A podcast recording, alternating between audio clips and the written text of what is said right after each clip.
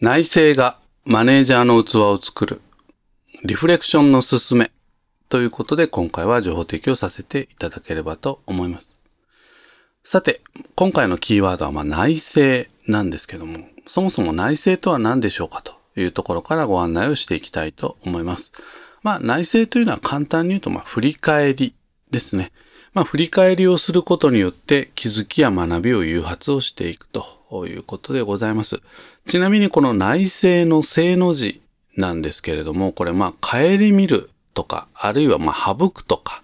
まあ、そういう読み方をしますですね。まあ、今回の内政というのは、まあ、帰り見る方の、まあ、振り返り、内政という意味合いなんですけれども、一方でこの省くというのも非常にこれ重要なポイントですね。例えば一日の行動をこう振り返った時にですね、まあ、必要なものと必要でないものと、まあ、選別をしながらあ必要ないものについては省いていく。まあ、こういったこともですね、実は内政の中の重要なまポイントかなというふうに思いますのでね、まあ、あの、一点だけご紹介をさせていただきましたということです。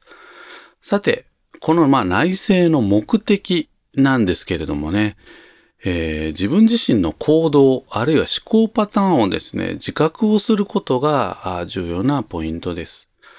一般的にはメタ認知とか、あるいはまダブルループというふうに言われていることもあります。えー、なぜ内省をするのか。私たち人間というのはですね、まあ、自由意志があるというふうにま一般的にはこう言われておりますけれども、実はいろんなものに左右をされて、まあ、意思決定をされているんだということも改めて理解をするんだということですね。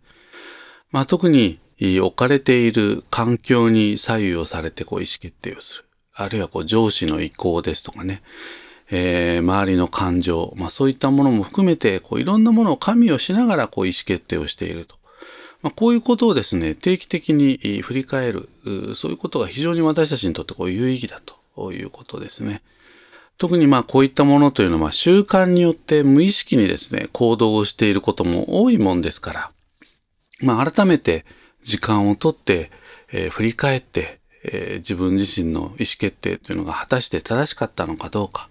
もし同じ状況が次に来るとしたら同じようなタイミングことをやるのかどうか、こんなところも含めてですね、こう振り返ってみるということですね。おすすめはですね、定期的にこの振り返りの場を作ってみるということです。例えば、まあ、研修などにおける、まあ、ワークですとか、あるいはディスカッション、まあ、こういったものもですね、まあ、振り返りの場としてもとてもまあ有意義ですので、まあ、そういった場に、えー、自らですね、手を挙げて参加をしていく。まあ、こんなことも重要かなと思いますし、えー、何よりも重要なのはですね、まあ、自ら意識的に高い意志だからの客観的な振り返りの場を作るということですね。ですので、まあ、定期的にという意味合いからもですね、もう日記をつけるなんていうのもですね、非常にいいことかなというふうに思います。